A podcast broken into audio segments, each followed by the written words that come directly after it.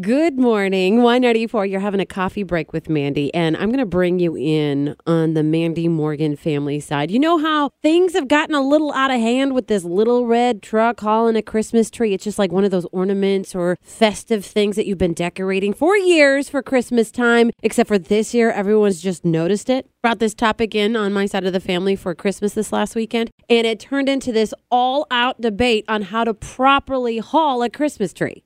When we do not have it netted, we haul it like this, pointed at the front. That's just That way you don't lose your needles see. or your Exactly, branches. Which is and like it doesn't break your branches. How because of all wind. the. Do you remember the wood station wagons, the wood chucks you mm-hmm. punch each other for? They would always put it on top of Should their have Cody vehicle go like Cut this. Cut down a tree next to it. Wrong.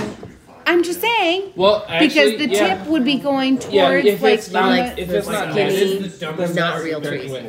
and we all got it wrong. Apparently, to Google, you always point the trunk of the tree toward the front of the vehicle. Who knew?